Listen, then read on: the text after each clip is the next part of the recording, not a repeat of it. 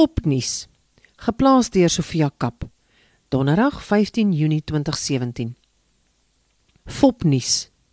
Selfstandige naamwoord. 1. Nuus wat versprei word met die doel om lesers te mislei. 2. Nuus wat die spot dryf met werklike nuusgebeure. Nuus satire. Die afgelope week of wat het hart aan die land kom vat. PG is weg. Die enigste skrywer in die land wat volgens sy uitgewer vir haar persklaar manuskripte ingestuur het. En Johan Botha is uit ons midde gepluk. Die Kaap het uiteindelik water gekry, maar met 'n paar lewens en baie dakke daarvoor betaal. En hy's naad gebrand. En Buffelsbaai, en Sedgefield, en Plet, en Karatara, en Diepvalle, en Elandskraal en die ander dorpies waarvan my oupa my vertel het voordat Leen Matthee nog haar boeke geskryf het. Huise is platgevee. Herinneringe, toekomsdrome, planne, hoop, lewens. Ek het hier in Pretoria in 'n vergadering gesit wat my gedwing het om op 'n ander plek te konsentreer. Wat so 'n bietjie gehelp het om die seer en die swaar kry uit te stel. Ek kon my in 'n borrel terugtrek en afstand behou, maar ek het geweet dis afgryslik. Al kon ek nie sien hoe dit gebeur nie. Toe ek uiteindelik klaar vergader het, is daar 'n foto op Facebook van 'n afgebrande huis tussen skelette van stamme en 'n verskrikte bosbokkie in die voorgrond wat kom soek na kos en water. Die afstand het nie gehelp nie. My hart het in elk geval gebreek. Nee. Ek het niks verloor nie. Maar dit was nie vir my moontlik om in my borrel te bly nie. Want dis my mense wat so seer kry. My land se mense. My land se bosbokkies en my land se bos. En of die slagoffers nou in 'n paleis of op 'n dok gebly het, voor die vuur toegeslaan het, hulle het nou almal eweveel. Niks.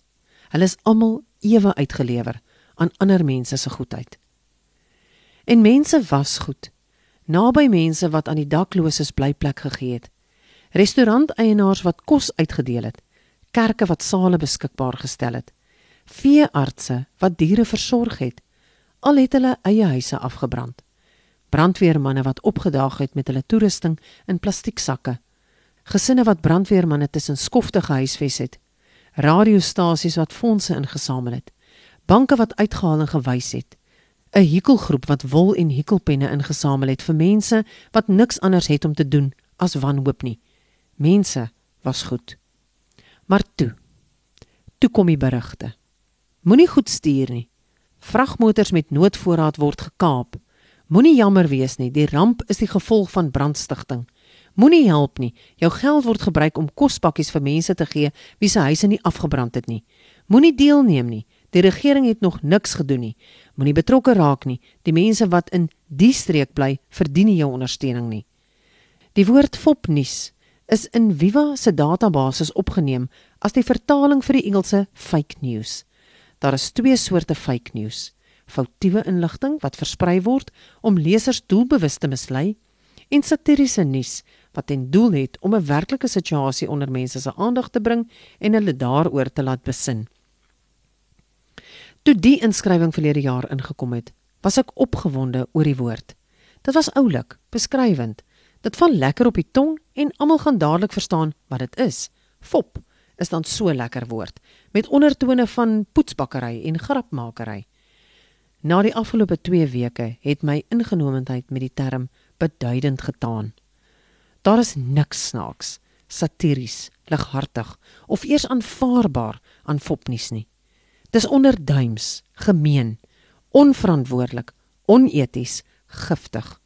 Dit beskadig mense, dit beledig hulle en dit maak mense wat reeds alles verloor het, nog 'n keer tot slagoffer.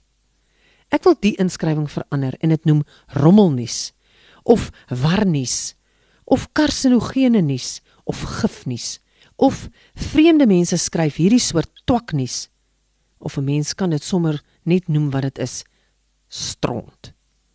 Met spesiale viva groete aan my landgenote in die grys streke mag julle bos gou weer groen wees. Sofia